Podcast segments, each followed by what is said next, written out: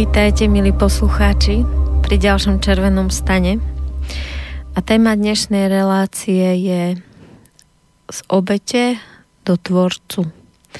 Alebo ako vystúpiť z modelu obete a stať sa pánom svojho života.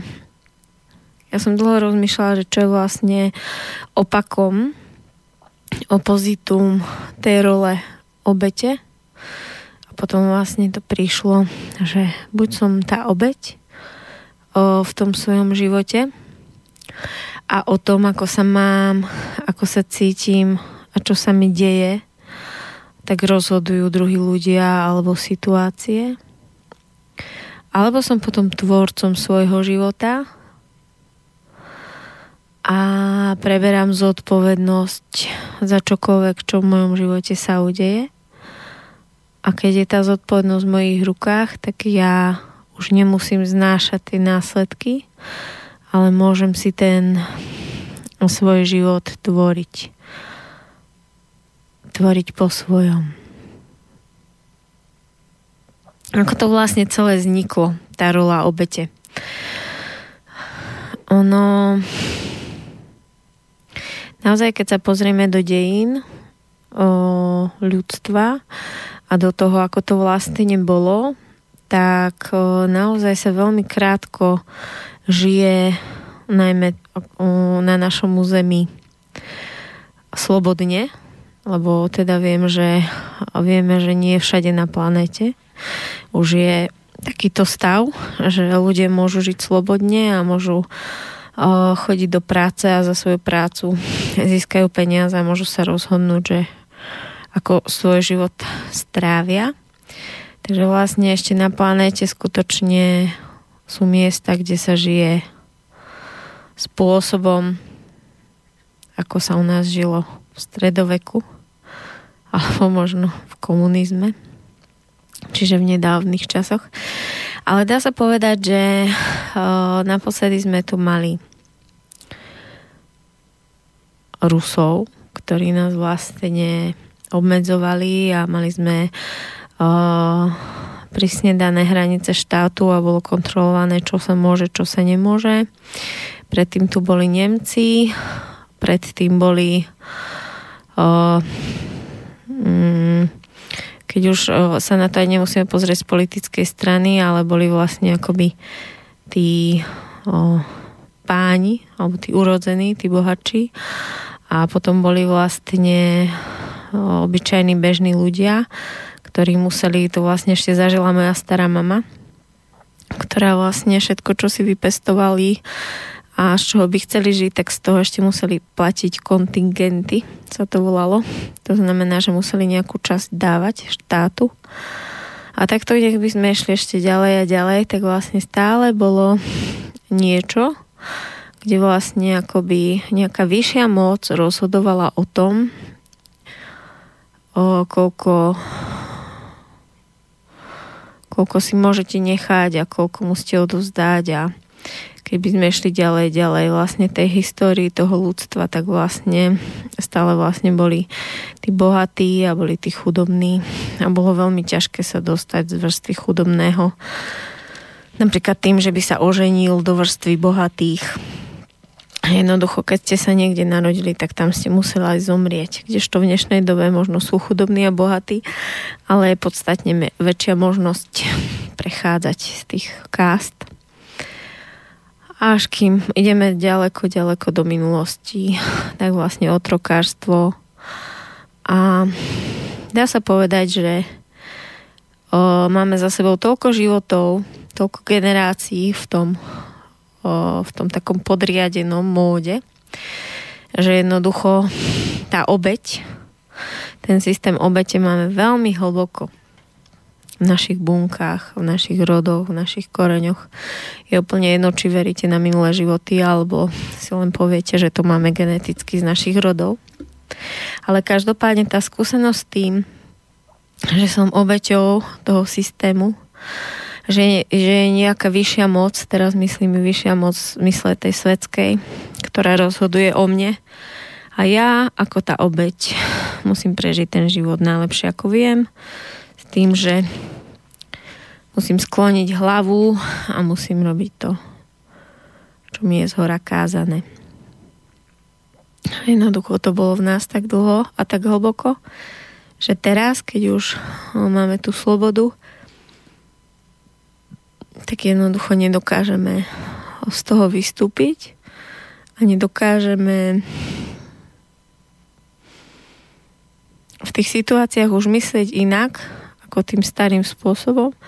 A ten starý spôsob bol uh, hľadať toho zodpovedného, toho vinníka, ktorý môže za to, že ja sa mám zle. Že sa mi niečo zlé udeje. Teraz by ste sa mohli aj vy doma, poslucháči, zamyslieť nad tým, že čo všetko v svojom živote nemôžete kvôli niekomu. Či sú to vaši rodičia, vaša žena, vaše deti, váš nadriadený v práci, politická situácia, zdravie. Proste všetci, všetci to niekde v sebe máme, že sa na ten svet pozeráme skrz tej okuliare tej obete. Že tí druhí môžu za to, ako nám je. Ono to vlastne vzniká pre tento život. To vlastne predávajú rodičia na svoje deti a tí z tých sa stanú potom rodičia a tí zase na svoje deti. Takým pekným príkladom je, keď sa vlastne mama obetuje pre svoje deti. A potom príde do izby, otvorí dvere a povie: tak ja tu pre teba varím, všetko ti kúpim, ja sa tu obetujem a ty si nič nevážiš, ty len sedíš za tým počítačom a nezáleží ti na mne. Do akej miery je to podľa vás tam reálny obraz toho, čo sa tam naozaj deje? Preto dieťa dieťa vôbec nevníma aspekt, alebo teda ten rozmer, že vďačnosť. Čo je to byť vďačný a robiť niečo z vďačnosti? Pre koho to má vlastne význam? Buď robím niečo preto, lebo to chcem a ma to baví a teší, alebo to proste nerobím. A vlastne tým, že naše mami, staré mami, boli naučené, že sa museli veľa popierať, najmä ešte tie, ktoré naozaj zažili buď vojnu, alebo nejaký proste ťažký systém, politický alebo finančný, ťažký finančný stav, tak jednoducho oni sa naozaj museli obetovať. Oni možno, keby nešli na to pole, alebo keby neurobili tie nejaké veci, ktoré museli, tak by naozaj tá rodina neprežila. Kdežto naše mami, staré mami, alebo my, mami dneska, to už dávno tak nie je. Že my sa už obetovať nemusíme na to, aby tá rodina prežila. Ale veľmi radi ešte stále používame tú, tú vetičku, ktorá tam je, že ja som musela sa obetovať, aby vy ste boli šťastní. A toto je obrovské, obrovské zaťaženie.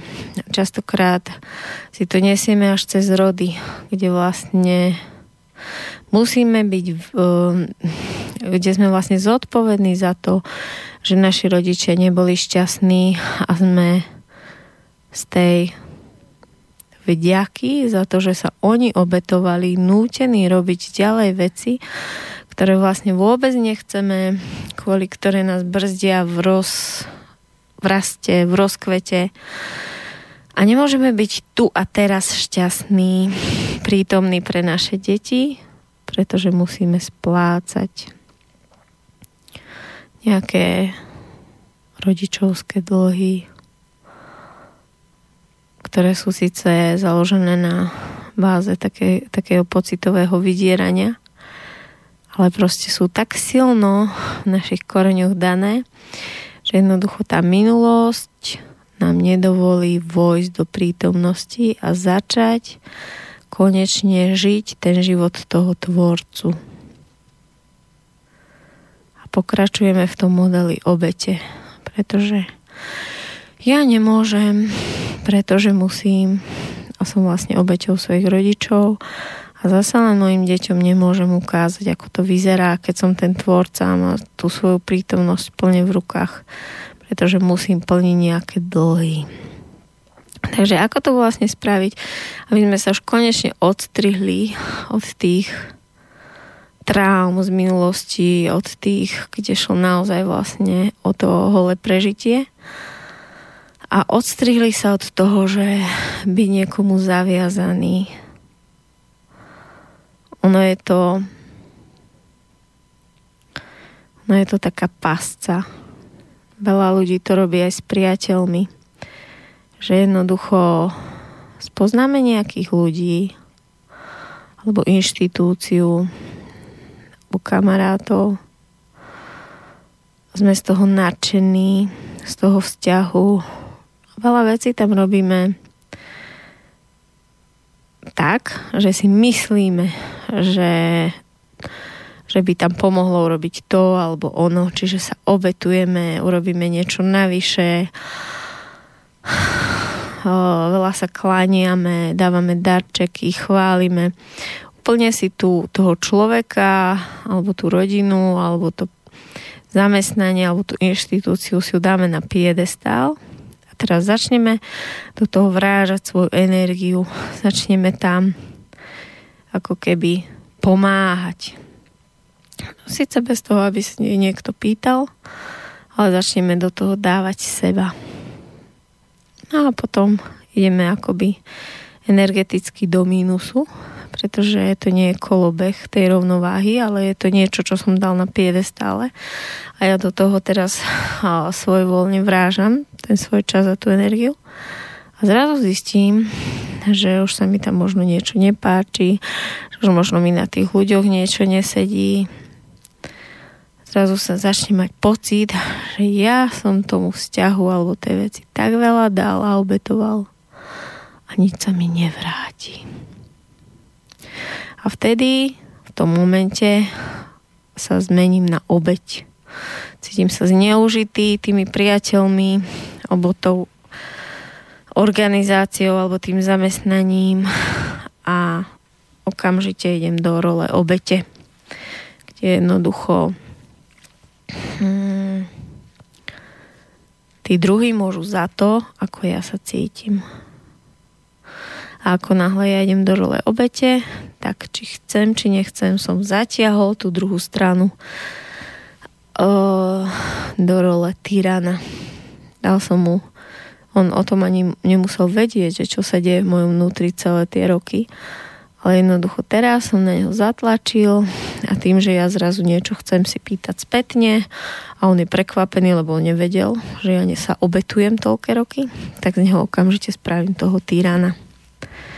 A už sme v tom zaciklení a už sme pri pocite viny, že niekto môže iný za to, ako vám je.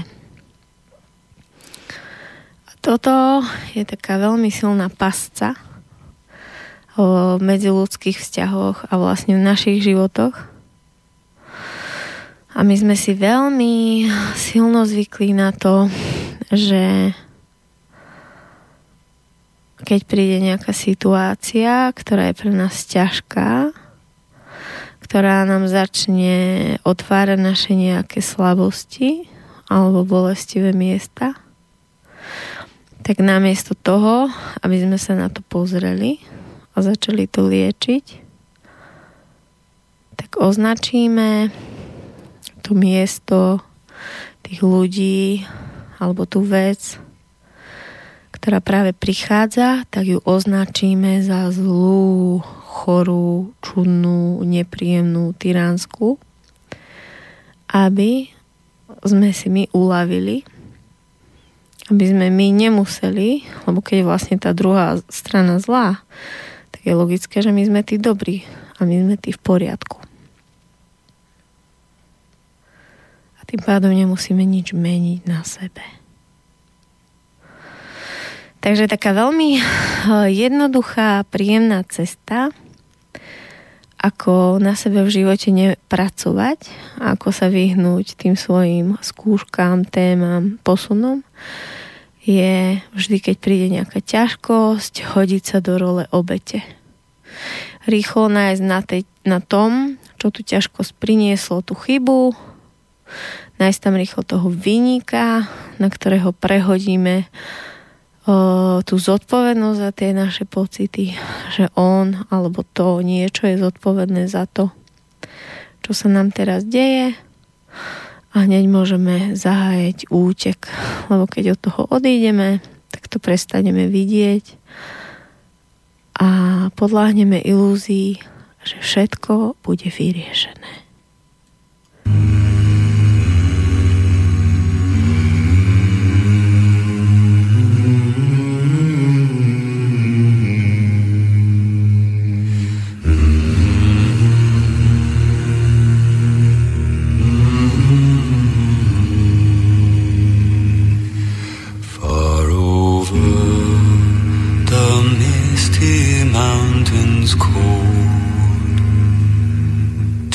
Dungeons deep and caverns old, we must away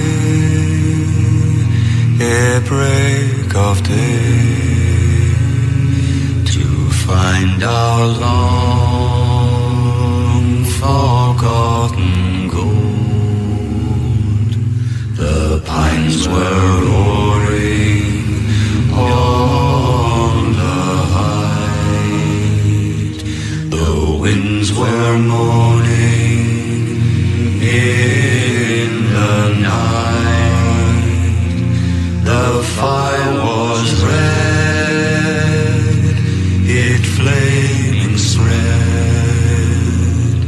the trees like torches blazed with light.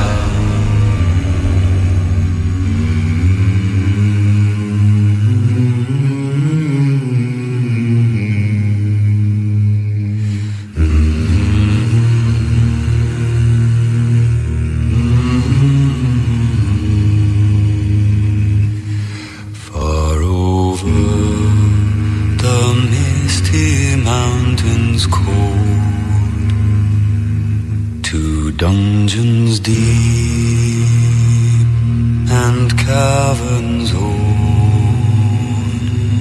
we must away ere break of day to find our long forgotten gold. The pines were roaring on the height, the winds were moaning in the night, the fire was red, it flaming spread, the trees like torches blazed with light. Táto pesnička je z filmu Hobbit a použila som ju na svojom seminári, keď sme pracovali s mužmi na téme archetypov mužských, a túto konkrétnu som použila pri stretnutí sa s kráľom, s archetypom kráľa. Archetyp kráľa je presne o tom prevziať zodpovednosť za svoj život a začať robiť rozhodnutia, ktoré vychádzajú nie z hlavy, z takej tej plytkej múdrosti, ale z takej hlboké, z takého hlbokého zrelého videnia tých situácií v našom živote. Takže ako sa nám darí, keď príde v našom živote nejaká ťažkosť, tak ako sa nám darí pozrieť sa na tú ťažkosť do hĺbky, pozrieť sa na to, že prečo sa nám deje. A neostať len vlastne v tom povrchnom, tej lútosti toho, že vlastne tí druhí sú zlí, ten systém je zlý, a ostať v tom boji proti tým zlým ľuďom a tým, tomu zlému systému. Ale ako sa posunúť na takú hlbšiu úroveň a použiť toho bojovníka v nás, ten archetyp bojovníka na zabíjanie tých našich vnútorných drakov, na ten súboj s, tými naš- s tou našou obeťou. Ako vlastne zabiť tú obeť v nás, v nás a dostať tú silu, tú tvorivú silu pre nás do tej situácie. Ja o tejto téme hovorím preto, pretože teraz mám pocit, že je veľmi silná v mojom živote a že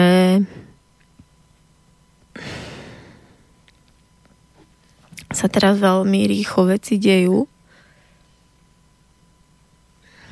a vlastne fungujem v takej väčšej skupine ľudí, kde takmer každý deň príde niečo od nejakého človeka, ktoré to niečo, nejaké rozhodnutie alebo nejaký čin,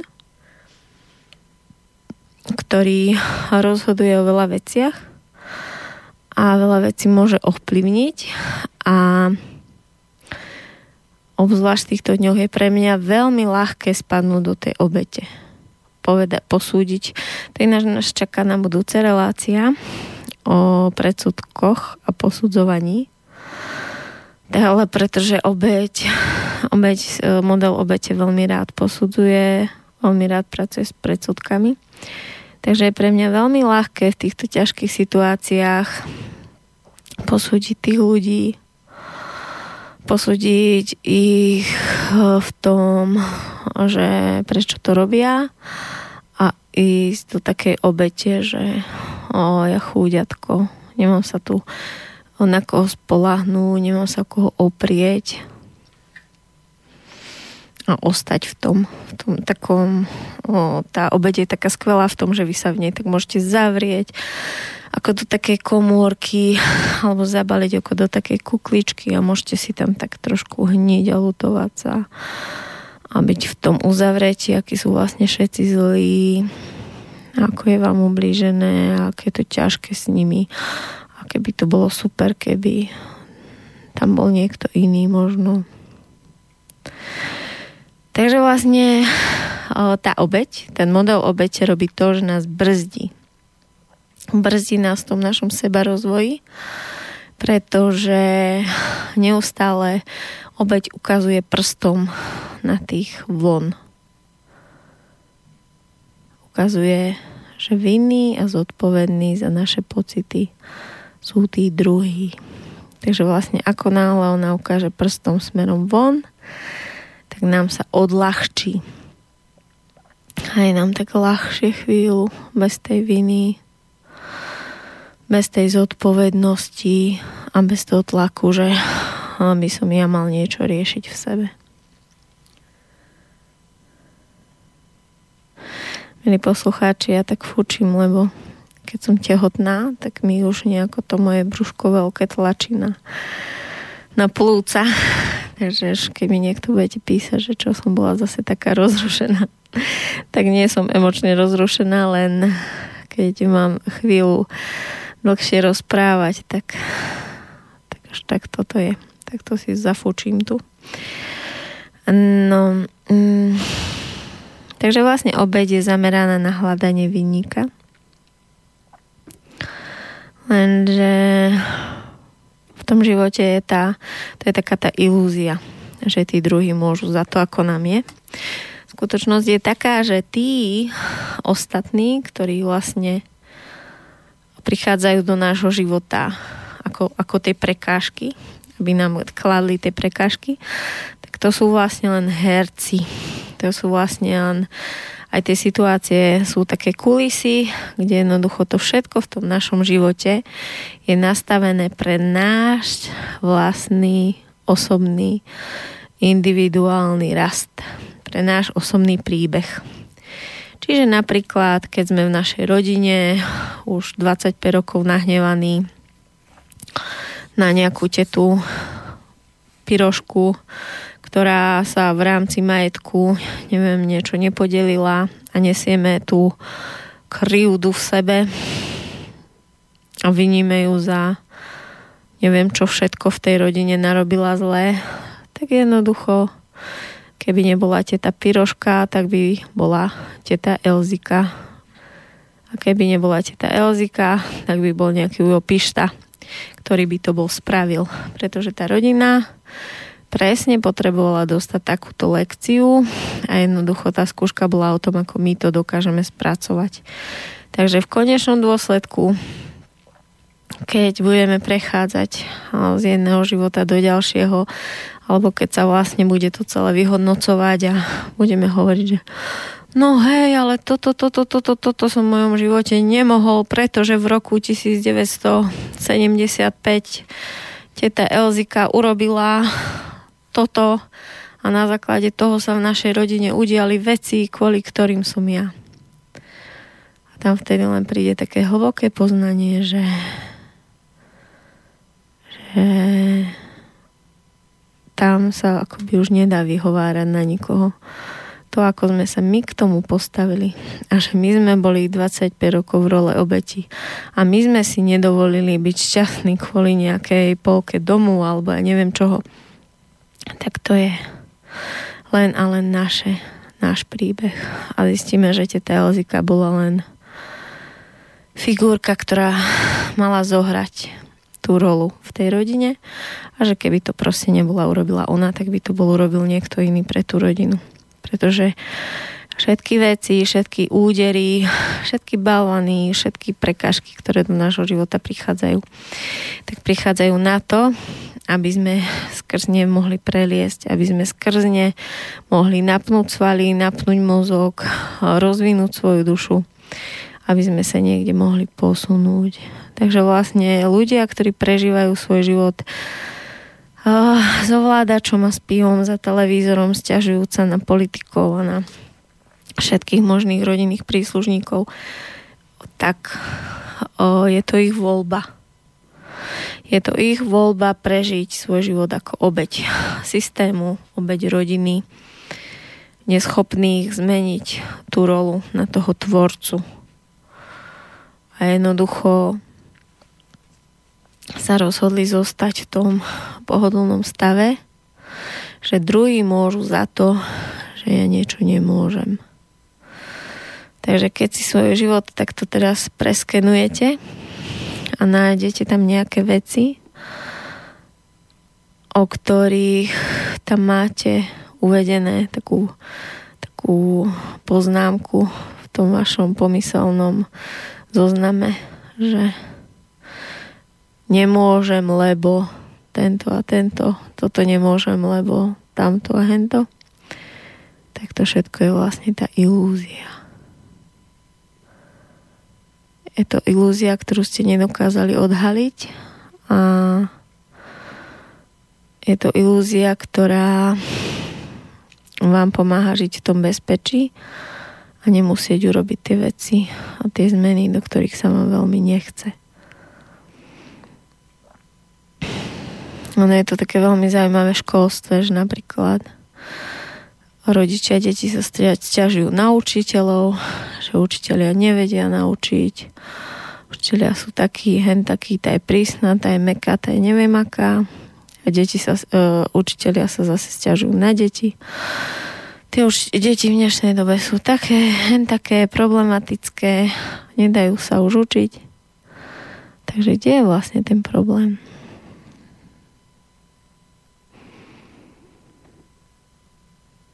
To je aj v iných oblastiach nášho života, kde jednoducho jeden sa vyhovára na druhého. Lebo to je také bezpečné, že vlastne to moje zlaté dieťa pokazila, pokazili kamaráti, alebo partia, alebo neviem kto všetko. Ale pravda je trošku niekde inde. Pretože keď je zdravý základ, keď je tam vlastne to bezpečie od rodiny skutočné, tak môže prísť akýkoľvek kamarát.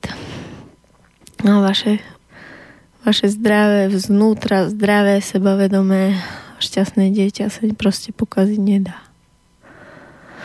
A takto by sme si mohli pozrieť ktorúkoľvek vec, ktorú, kde chceme vlastne prehodiť tú zodpovednosť na tých druhých. Ono je to všetko, čo sa nám deje. Či mám muža, ktorý ma bije, či nemám peniaze, či mám nejakú ťažkú chorobu, alebo nemôžem mať deti. Za nič toho všetkého nemôže nikto iný. Len ja. Ešte aj keď ma bije ten muž, tak je to moje. Že nedokážem nájsť tú cestu od neho. Sa osamostatniť. Ale že som tam. Os- zostávam a zotrvávam.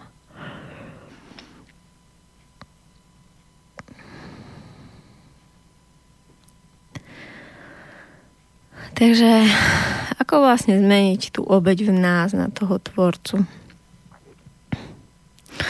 Ono príde nejaká situácia, napríklad hádka s partnerom a prvé, čo prichádza, je tá obrovská sebalútosť, taká tma, že on môže za to, aká tá situácia prebehla, alebo on môže za to, ako ja sa cítim, lebo on je taký chladný, sebecký, ja neviem aký. A je veľmi, veľmi ťažké výjsť z toho pohodlia. Keď tam ležíme zduté pod tým paplónom, je to také teplúčké. A ten pocit, neviem, čo je to za hormón, aký sa vyplavuje, keď sme v tej obeti, ale v tom utrpení emočnom je akási slasť. Je to taká, sla, taká slastná bolesť trpiteľa, ktorá nám nedovolí urobiť niečo, uh, urobiť niečo smerom von, alebo teda urobiť niečo v sebe, aby sme sa v tú chvíľu mohli zmeniť z tej obete na toho tvorcu. Takže teraz sme v tom momente, že niečo sa udialo, je to pre nás veľmi ťažké. Hneď naskočí model obete, ja sa uzavriem a začínam sa kúpať v tých slastných pocitoch toho, aký som ja chudáčik, ako tí ostatní sú zlí.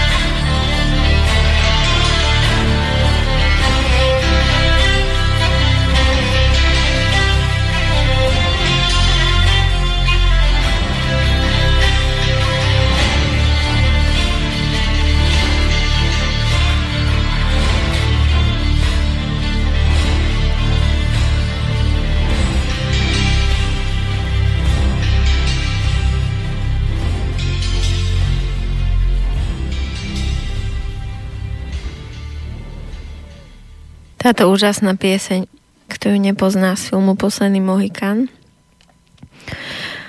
tak túto som použila pri archetypovi, pri archetype uh, milovníka. A mm, milovník milovník, archetyp milovníka prináša radosť zo života, schopnosť milovať život a prináša kráľovi, bojovníkovi a čarodejovi, ktorí sú takí uh, hlboko ponorení a sú takí veľmi zodpovední a sú tak, tak pracovito naladení. Tak tento milovník prichádza, takú, prináša takú bestarostnosť, ľahkosť uh, do života, schopnosť uh, byť v prítomnosti, schopnosť vidieť veci bez predsudkov a vidieť krásu v tom živote a v tých veciach, ktoré sa nám dejú. A tento aspekt osobnosti častokrát otcovia zabijú v chlapcoch, keď sú ešte malí, keď na nich príliš skoro navalia zodpovednosť, keď ich zaťažia nejakou vinou, úlohami, keď z nich vlastne urobia tie obete. A vtedy vlastne tí muži prestávajú e, vidieť ten svet s ľahkosťou. Stále na nich tlačí len tá povinnosť. Môžeme mať dieťa, až keď bude toto. Môžem byť šťastný, až keď splním toto alebo toto. Hen taký kurz, tam také vzdelávanie. Keď toľko to zarobím, keď toto zaplatím, keď túto hypotéku doplatím. Toto všetko je vlastne tá hlava, ktorá nám bráni prísť do prítomnosti a tešiť sa z našich detí, z našich partnerov. To je tá hlava, ktorá nám nedovolí robiť rozhodnutia zo srdca, ale iba rozhodnutia založené na, na takom racionálnom zvažovaní, vyhodnocovaní všetkých možných rizík. Takže hovorili sme o obeti, že vlastne príde tá situácia a my upadneme do toho sladkého utrpenia tej obete s tým takým pocitom, že tí druhí sú vinní. A vtedy prichádza taký pocit tej klietky, že vlastne nie, oni nás väznia nejakým svojim rozhodnutím alebo činmi alebo postojmi. A my nemôžeme sa začať tú chvíľu cítiť dobre opäť alebo si niečo robiť po svojom, lebo tí druhí tým, čo urobili, tak nás vlastne obmedzili.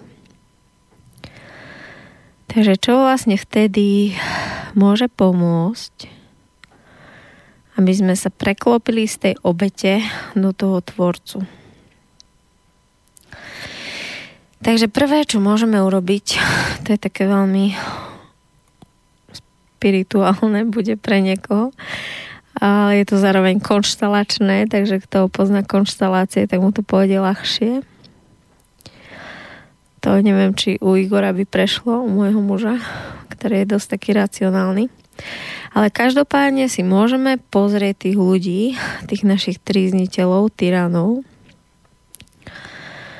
A môžeme sa pozrieť na to, že oni len robia niečo, čo nás irituje, ale keby tam bol namiesto nich ktokoľvek iný, čiže iný partner alebo iný nadriadený a toto by spravil, tak by som sa cítil úplne rovnako. A potom zrazu dokážem vidieť seba, že aha, ale veď ja toto robím stále. Toto, že teraz som sa ja za toto urazil, je mi veľmi známy program. Teraz to síce robím pri mužovi, Ale v púberte som sa takto zdúvala pri kamarátkach, v detstve pri rodičoch. Takže je vlastne úplne jedno, kto je aktuálne pri mne. Či je to môj súrodenec, s ktorým som sa stále hádal, alebo moja mama, alebo neviem kto. Jednoducho tí ľudia mi len zapínajú ten môj program, ktorý sa stále, stále opakuje. Takže môžem tak vnútorne zo srdca najprv, ešte bez toho, aby som dokázal pochopiť, prečo to oni robia, lebo ja keď som obede, nechápem tých tyranov, ako oni môžu takto myslieť, konať, dovolovať si takéto veci. Ja ich vôbec nedokážem v tom prijať a pochopiť. Takže ešte skôr, ako sa vôbec do tohto pustím, je, že im poďakujem, že vďaka ním som mohol uzrieť svoj vlastný model. Že vďaka ním som iba uvidel tú svoju tému, ktorú by bolo dobre si nájsť, čo je tá vaša téma, za čo sa furt zdúvate, za čo vás vždy hodí do obete, za čo vždy viníte tých druhých. Kľudne si zoberte pero a papier a keď tak pôjdete skrz tú udalosť, ktorá je teraz, čiže napríklad teraz ja čo nemôžem, aby to bolo také autentické. Ja sa nemôžem tešiť zo života a užívať si, pretože stále niekto niečo vymýšľa okolo a stále niečo niekto mení. Takže toto si napíšem a idem do minulosti. Takže kde všade som ja zažíval, že ja si nemôžem užiť nič, žiadnu oslavu, žiadne sviatok, žiadne voľno, lebo vždy tí všetci okolo mňa vymýšľajú, dohadujú sa, urážajú sa, niečo im je. No a idem takto, si pozriem posledných desať rokov, potom možno pubertu a zrazu prídem ja konkrétne do detstva a práve teraz som si spomenula, že u nás každá oslava končila tým, že moja mama bola v napätí, či sa môj otec opije alebo nie. Takže toto, ja som samozrejme o tom vtedy nevedela, že sa niečo tam také deje. Nevnímala som, myslela, však všetci pijú. Ale už viem, že moja mama bola v neustálom napätí, už vlastne pred oslavou a nemohla sa tešiť, uvoľniť. Bo stále myslela na to, že jej partner tam nebude s ňou zarovno, ale že bude mimo obraz. Že ona tam vlastne ostane sama a už sa má na to pozerať, ako on sa mení na toho slabého, opitého. No, takže teraz som si to našla a teraz môžem zase sa vrátiť do prítomnosti a si povedať, že uh-huh. Takže toto moje napätie z tejto situácie, ktorá sa mi práve deje, je už z toho detstva a som to vlastne prebrala od mojej mamy. Takže teraz sa akoby to napätie postupne v prítomnosti začne rozpúšťať. Lebo ja zrazu vidím, dokážem vidieť, že tie moje emócie v súčasnosti nie sú až tak veľmi založené na realite. Že sú príliš veľké a dusivé na to, aby to, že niekto si tu niečo mení alebo vymýšľa, že to predsa dokážem ja zrazu vidieť a nebrať to osobne. Ja zrazu dokážem vidieť príbehy tých ľudí, ktorí vlastne konajú z nejakých dôvodov svojich. Jeden má strach, druhý má toho veľa, tretí nemá partnera, o ktorého by sa oprel, štvrtý si nevie riešiť svoje problémy. Ale nech majú tie dôvody akékoľvek, tak to nerobia preto, aby mne ublížili alebo aby mne skomplikovali život. Zrazu to dokážem vidieť, vnímať a prijať ich v tých ich rozhodnutiach. No a ako náhle ja dokážem vyliesť z toho svojho uhla pohľadu, kde som videla len to svoje zranenie, kde som bola tou obeťou, ktorá to má strašne ťažké, lebo všetci okolo sú debili, s ktorými sa nedá dohodnúť, tak ja keď teraz vlastne dokážem, keď som vlastne uvidela tie emócie svoje a som prijala tú malú Martinku, ktorá ma vlastne sa cíti tak divne, lebo jej mama sa cíti tak divne, tak zrazu dokážem vidieť tie príbehy. No a ľudský tvor je veľmi inteligentný, ako náhle dokáže uvidieť tých druhých z ich strany mince alebo z pohľadu ich príbehov, ich traum, ich ťažkostí, tak jednoducho už tam predsa nie je na čo sa hnevať. Už tam nie je nejaké prehadzovanie si viny, pretože som schopná vidieť, že každý ako keby zachraňuje len sám seba na jednej strane a na druhej strane robí najlepšie, čo vie v danej chvíli. Čiže keby vedel to urobiť inak, tak to spraví. Keď to neurobil, znamená, že niečo v ňom mu to proste nedovolí a nedokáže to prekročiť. Takže téma obete veľmi, veľmi silno súvisí s, s predsudkami, posudzovaním, s prijímaním tých druhých, so schopnosťou výjsť vyššie nad situáciu a pozrieť si to z nadhľadu toho orla, z nadhľadu no, tých figúriek.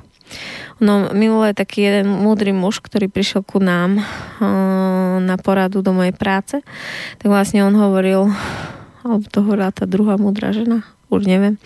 Proste niekto z nich hovoril, že mm, vlastne na dvore kráľa Artuša, keď vlastne sedeli do kruhu, každý mal vlastne svoje kreslo, kde stále sedával, tak vlastne teraz asi tuším pred poradou si každý na chvíľu sadol do kresla každého jedného z tých pri tom stole. To znamená, že teraz by sme si sadli, na chvíľu by sme sa posunuli ďalej a ja by som si mohol nacítiť cez to miesto toho človeka, ktorý tam sedí, ako sa cíti, prečo rozmýšľa tak, ako rozmýšľa, prečo robí rozhodnutia, ktoré robí.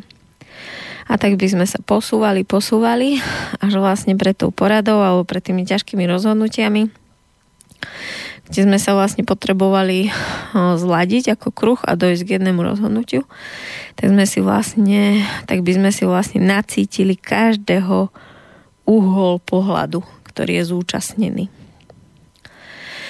No a ono to funguje až čarovne, pretože na tej porade, keď to ten človek spomenul, tak ja som šla iba v predstave po kruhu a za, za tú chvíľu som mala neuveriteľné pocity. Som bola úplne, že oh, úplne taká ťarcha z jednej osoby tam, že bože, úplne viem, čo cíti. Ja som sa takto cítila pri tromi rokmi pri jednej situácii. Aha, tento to má takto, tento takto. A úplne som dokázala vidieť a vnímať pocity tých ľudí tam. Že prečo sa jednak cítia, ako sa cítia. A prečo robia tie rozhodnutia také, aké robia. A zrazu som ich poprvé dokázala pochopiť, odkiaľ prichádzajú tie ich rozhodnutia. A tým pádom aj prijať. Som im ako keby vedela dovoliť z môjho uhla pohľadu dovoliť e, robiť tie pre mňa pôvodne iracionálne, čudné, provokačné rozhodnutia. No a hlavne som pochopila, že tie provokačné rozhodnutia to nerobia preto, aby mňa vyprovokovali. Oni robia to svoje a to, že už to mňa provokuje, irituje a blokuje a zväzuje a neviem čo všetko, tak to je vlastne to moje. To sú vlastne iba tie moje témy. No. A potom vlastne prichádza to, že keď si takto všetko pekne porozdeľujete, každému dáte slobodu cez toto poznanie, cez tento exkurs ku ním, cez seba, cez svedectvo. Keď každému dáte slobodu robiť to, čo robí, aj keby sa vás to nejako týkalo, tak jednoducho prestanete dávať vínu za svoje pocity tým iným. Prestanete sa ten druhý, opačná strana meču, alebo ako sa to povie, ten opačný efekt je, že zrazu sa vy prestanete cítiť vinný za veci, ktoré uh, vám druhý vyčítajú, alebo že vy urobíte niečo najlepšie, ako viete, a druhý to overflow, že a vám by to mohlo, alebo teda mne to zvykne zobrať úplne silu, a že mám taký pocit, že to som za všetko obhajovať a každému všetko vysvetľovať, že prečo to robím tak alebo tak. A to je všetko o, a toto všetko nám berie našu silu, našu energiu robiť tie veci, keď sa stále musíme obhajovať alebo vysvetľovať alebo presvedčať tých iných. Takže vlastne keď pracujeme s tým vnímaním tých iných ľudí z ich uhlu a z ich perspektívy, tak a nehádžeme teda na nich vinu za naše pocity, za naše problémy, tak opačná strana je, že keď prichádzajú situácie, keď nás tí druhí nepríjmajú, posudzujú, hodnotia a ofrflávajú, tak sa nám nezapína už tá vina a už nám to neberie silu, lebo už v tej našej akoby pamäti, už to máme v tom mozočku také vyrité, že tí druhí nenesú vinu za naše pocity a my nenesieme vinu za ich pocity.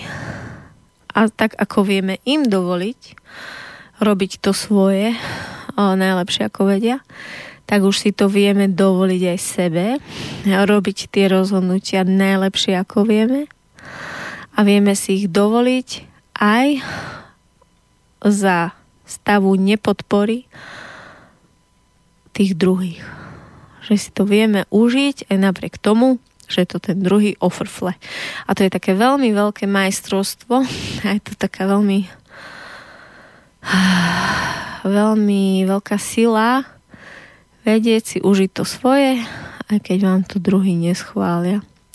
Pretože oni možno mali len práve zapnutú nejakú svoju tému, alebo boli unavení, alebo mali deň pred menštruáciou, alebo bolo čokoľvek, že vám tu proste podporu dať nevedeli, ale vy ste si to zobrali za svoje a už týždeň sa tým trábite a nedovolíte si niečo možno, čo by ste veľmi chceli. Takže vlastne sme, keď to teda robíme, tak vlastne úplne subjektívne veci nejakých iných ľudí si berieme za svoje a na základe toho si veci so svojom živote schvaľujeme alebo neschvaľujeme. Napríklad rodičov našich, ktorí vôbec nerozumejú, môžu nerozumieť tomu, ako my teraz žijeme, ako vnímame svet. A jednoducho ešte stále niekedy čakáme, že nás podporia, pochopia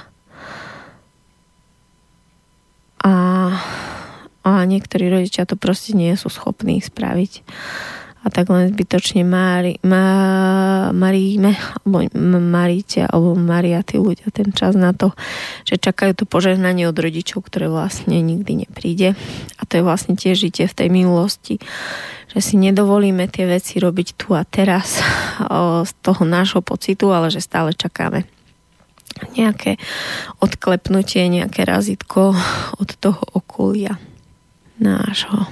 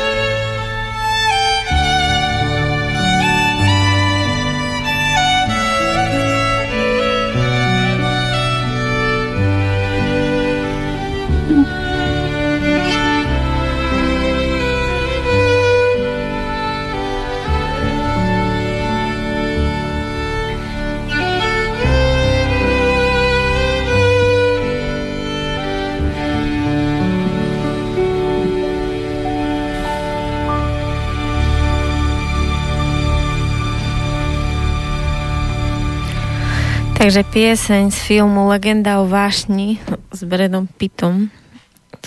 Tento film milujem aj nenávidím, pretože je tam krásna atmosféra, to prostredie je veľmi zaujímavé, iskrenie medzi postavami, ale z môjho pohľadu sa končí zle. A nikdy som sa nestotožnila s tým, ako sa skončil. Takže, ale mám pre vás tip na iný film. Je, volá sa ten film dva dvadsaťdva. Je to vlastne čas.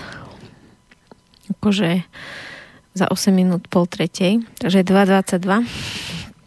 A je to film o, z jednej strany romantický, z druhej strany trošku, ja neviem, či sa to volá sci-fi alebo psychologický, ale taký ako o,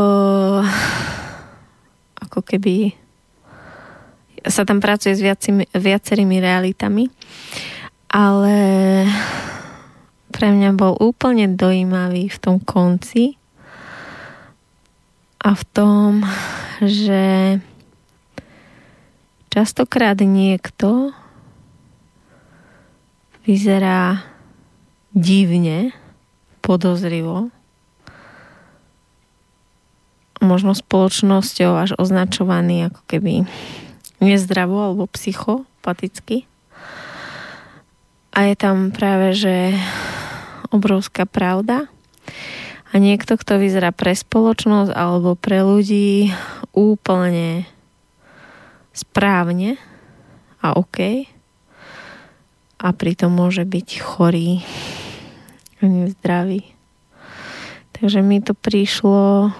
Som veľmi plakala na konci tohto filmu, pretože uh, sa častokrát tak cítim v tejto spoločnosti. Že robím veci, ktoré sú niekedy už príliš ďaleko pre tú bežnú spoločnosť v svojom živote. A je to tak ľúto, že to za to, že je to inak, že je to ďalej. Je to pre tú spoločnosť divné, choré, zvrátené. A že tie veci, ktoré sú po starom a z môjho pohľadu sú veľmi nezdravé, či už pre vzťah, pre výchovu detí, pre spoločnosť, že sú také veľmi brzdiace, pútajúce, depresívne, deštruktívne. Takže vlastne tým ešte starým nastavením tejto spoločnosti sú označované za tie v poriadku. Tak z toho mi je niekedy tak ťažko, že ma to hádže do tých mojich minulých životov. Keď, keď sme si dovolili o, robiť niečo inak, ako ešte na čo bola tá spoločnosť pripravená, tak sme boli upalovaní, prenasledovaní, ja neviem aký. A že niekedy no, tieto zážitky v mojom terajšom živote mi veľmi pripomínajú tie staré časy. Teraz ma aspoň neupália. Teraz ma len posúdia, zakážu mi niečo, odsúdia, udajú. Ale aspoň ma neupália, takže trošku sme sa posunuli. No, takže obeť, hej. No, to sa celkom hodí. Byť obeťou systému, že nemôžeme si dovoliť. No, a presne to je tá situácia, kedy môžem ja upadnúť do tej obete a kedy môžem byť ten tvorca a môžem vlastne preladiť sebe to nastavenie a neostať v tej depresii, melancholii a v takom čiernom oblaku, že aj tak vlastne nič nemá význam. Ale naopak um, nechať to okolo seba prejsť, sa na to pozrieť, že áno, je to tak, ale ja si idem v, v tom svojom, že ja dôverujem najviac ako môžem v to svoje, za tým si stojím a, a budem tvoj, svoj život tvoriť naďalej najlepšie ako viem a nenechám sa zabrzdiť vlastne tým strachom. že vlastne byť tvorcom znamená v prvom rade mať zodpovednosť za všetko, čo robím vo svojich rukách. V druhom rade sa nikdy za žiadnych okolností neobetovať pre nikoho, pretože len každé obetovanie je vystavovanie dlhu pre toho človeka. Ako náhle sa obetujete, tak mu vypisujete bloček, ústrižok, ktorý budete chcieť, aby raz zaplatil.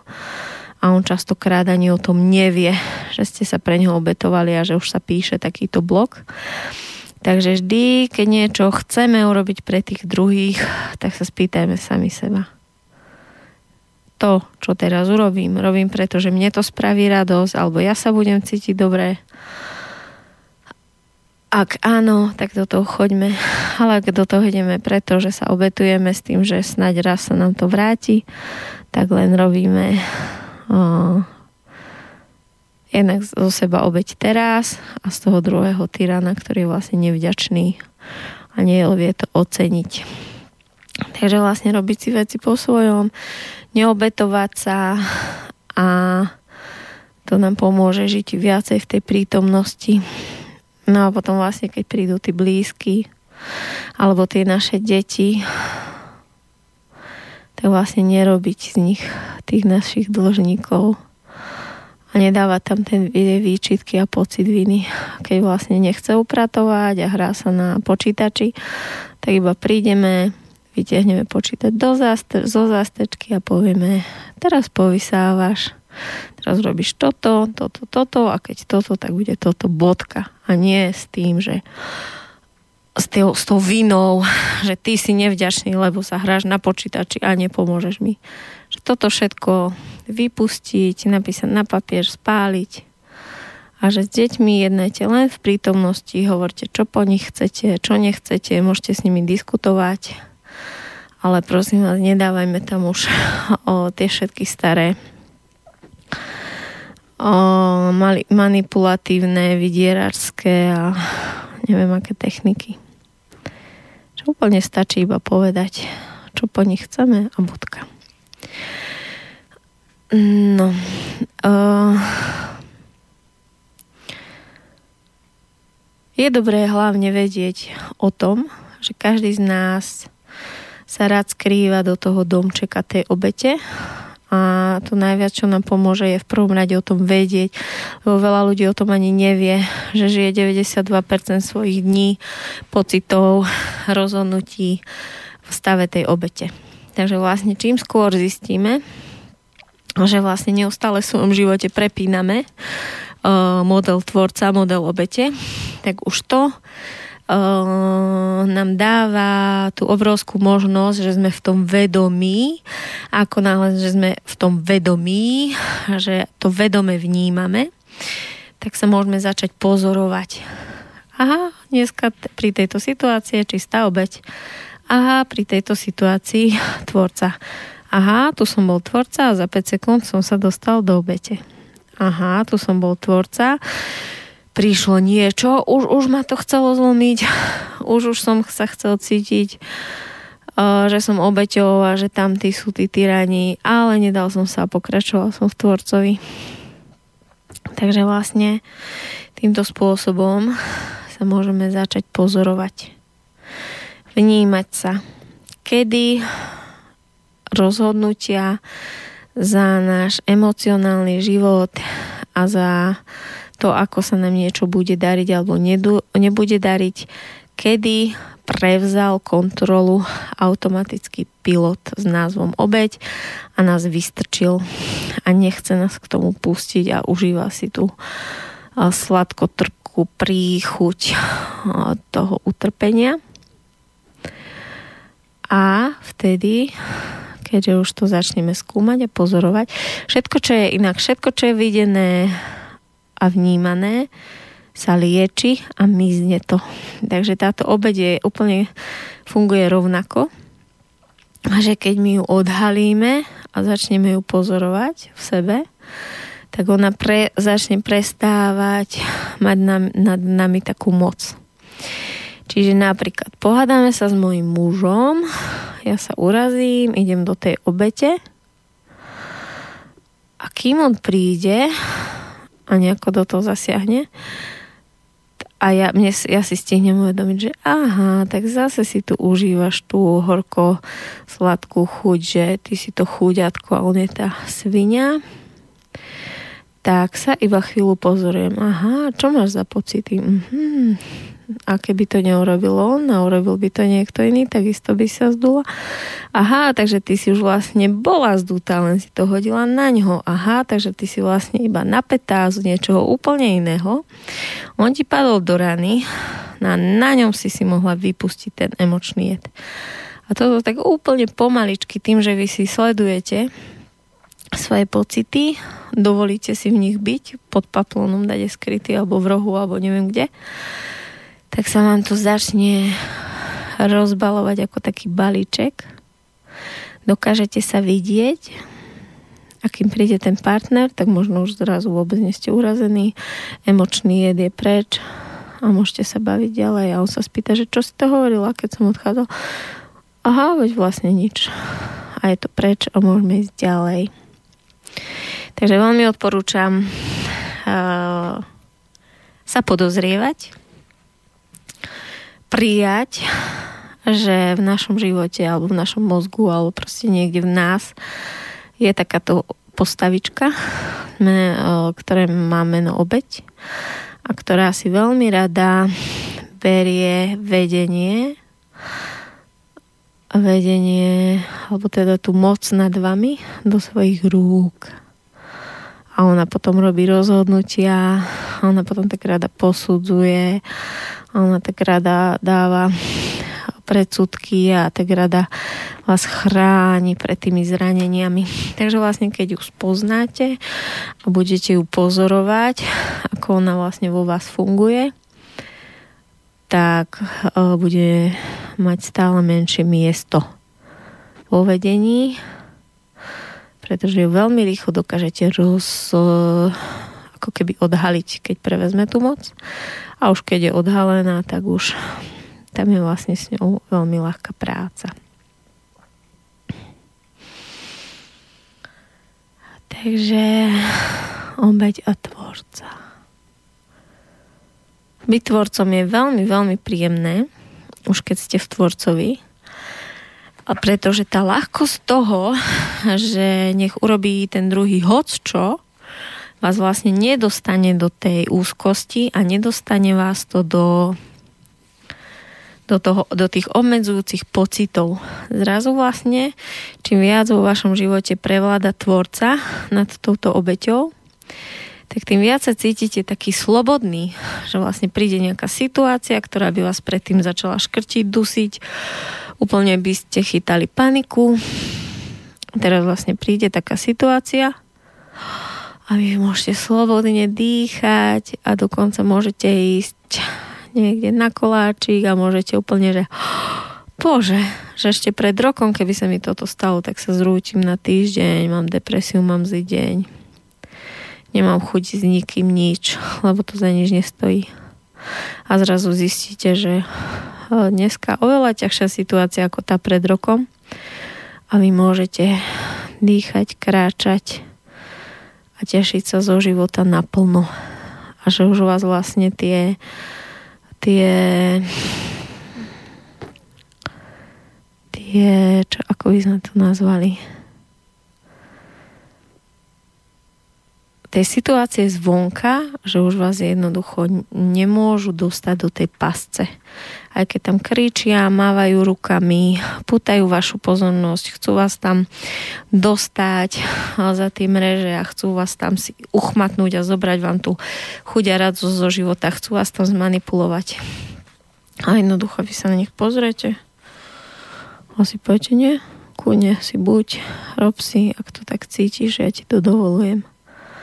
Ale ja si nenechám teba zobrať svoju sílu len za to, že ty chceš. A to môže byť naozaj človek, ktorý vás chce stúcať vedome, ktorý vás chce zmanipulovať, človek, ktorý vás úplne nevedome ničí a dusí, lebo inak to neviete, nevie. Alebo to môže byť situácia, ktorá vám zase nevyšla a vy máte pocit, že ste do toho vrazili toľko energie a zase nie. A keď sa dostanete nad to a zapnete sa do tej dôvery, do tej dôvery, že všetko, čo sa vám deje, sa vám deje pre vaše dobro. Aj keby to vlastne vyzeralo, že to je zlé, tak dosta- dosiahnete takú tú ľahkosť v tom žití. Mne sa to vlastne stalo, možno som to už spomínala, so svojím bývalým mužom a sme veľmi túžili po dome. Potom som si neskôr uvedomila, že to iba ja som túžila po tom dome, ale vtedy som teda žila v tom, že obidvaja túžime po dome. A pracovali sme na tom asi pol roka, všetko bolo nastavené, predaj bytu, kúpa domu, konečne sme našli dom, hypotéka bola predschválená, vypálených asi sto sviečok, keďaké očistné procesy, takže vlastne okrem perfektného takého finančného poradcu a tam bola ešte taká spirituálna poradkyňa, ktorá pomáhala zo všetkých strán. Takže vlastne sme mali odísť do nádherného domčeka a úplne pri poslednom podpise niečom to celé padlo. A mne sa vlastne tedy všetko zrútilo, že to sne nepravda, taká toľko mesačná práca, toľko energie, všetko bolo vymiňané. A potom popri vlastne riešení toho domu, potom sa stali nejaké ďalšie udalosti. A vlastne sa nám podarilo, keďže už byt bol predaný, kúpiť iný byt, veľmi krásny, úžasný, prerobený, o, z môjho pohľadu až ako luxusný hotel, čiže celkom pre mňa akože dobrá náhrada za ten dom. A vlastne ešte ohľadne sťahovania, boli nejaké situácie, o, také rôzne, ešte muž s prácou, kadečo rodinné. A tak sa veľa toho dialo a ukazovalo na mojom vzťahu s mojom mužom, že v deň, ako som sa nasťahovala do toho nového bytu a mala som práve akoby možnosť si už vydýchnuť a začať byť naplno šťastná, tak som vlastne zistila, že už môjho muža nemilujem. Pretože tie všetky situácie, ktoré sa diali dovtedy, stále viac a viac ukazovali, kde je on, kde som ja a čo my vlastne spolu. Takže ako náhle prišla tá úlava, on sa zložila v tom byte. A vtedy som aj pochopila, že prečo vlastne ten dom nevyšiel. Lebo by som v tom dome ja s ním neostala.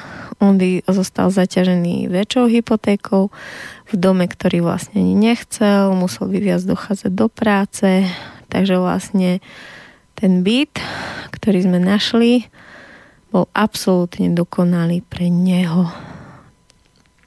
Takže vlastne to všetko, čo sa zdalo, že sa vlastne nedarí a že je to celé úplne zlé, tak sa to celé vlastne nádherne darilo a vyvíjalo tým smerom, aby ja, keď od neho odídem, aby som sa cítila, že keďže sme riešili to bývanie spolu, tak ho nechávam niekde v prostredí, kde on je šťastný a je to prostredie, ktoré jemu maximálne vyhovuje.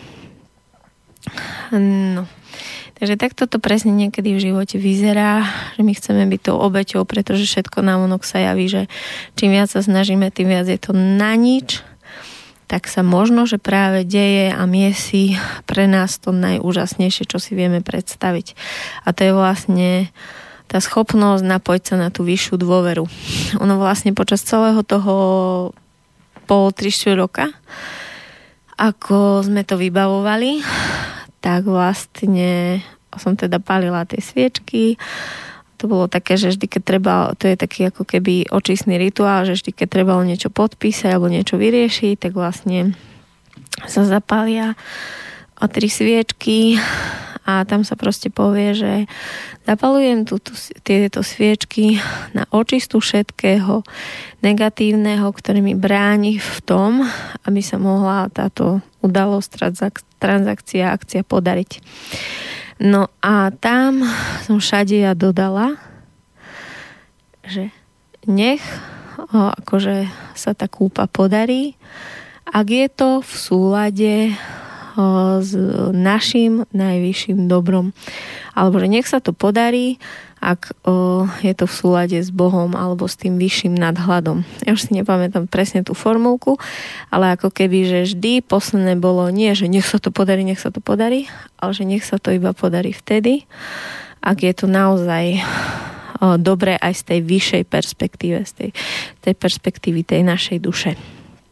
Takže vlastne sa tak aj stalo, že sme to, kebyže tu veľmi chceme zmanipulovať a pretlačiť tú Božiu vôľu, tak určite ten dom kúpime.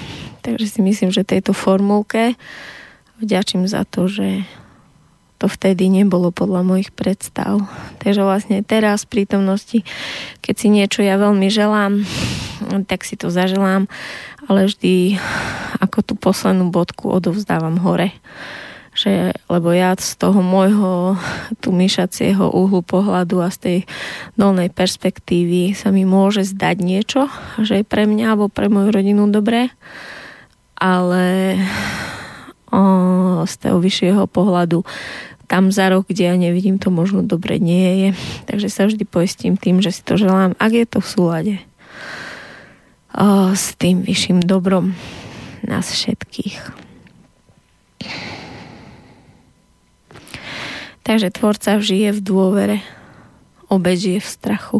Obeť sa stále bojí, že s ním niekto vydrbé, že ho niekto zneužije, že niekto ho ovplyvní, že niekto pokazí jeho dieťa, jeho prácu, jeho neviem čo.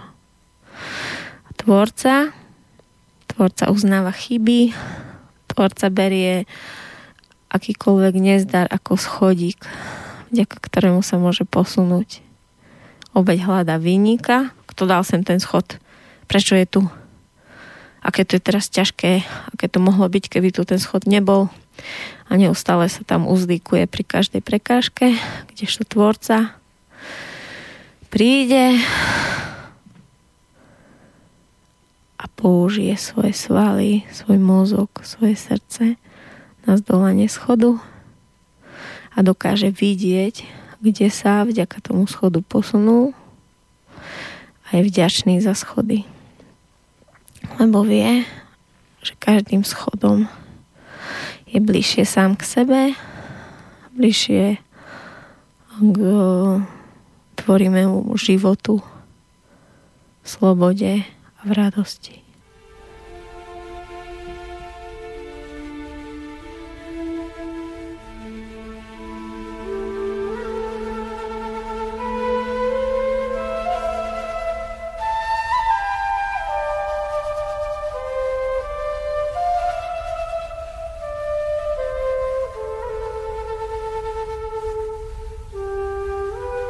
Thank you.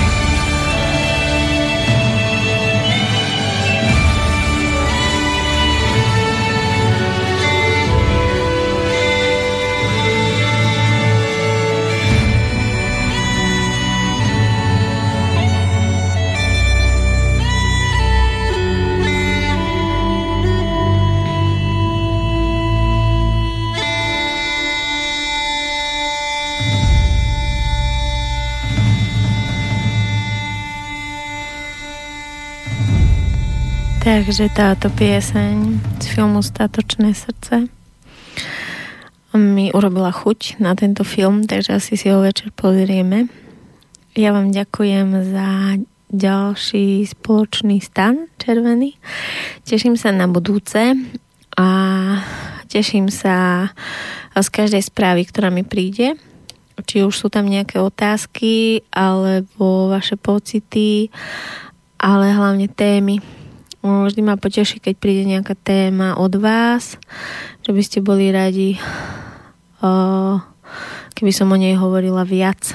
Takže pokojte, nemi píšte na môj Facebook Martina Junga. Takže prajem vám ešte krásny útorok. Ahojte. Táto relácia vznikla za podpory dobrovoľných príspevkov našich poslucháčov. I ty sa k nim môžeš pridať. Viac informácií nájdeš na w w w bodka slobodnyvysielac bodka es ká. Ďakujeme.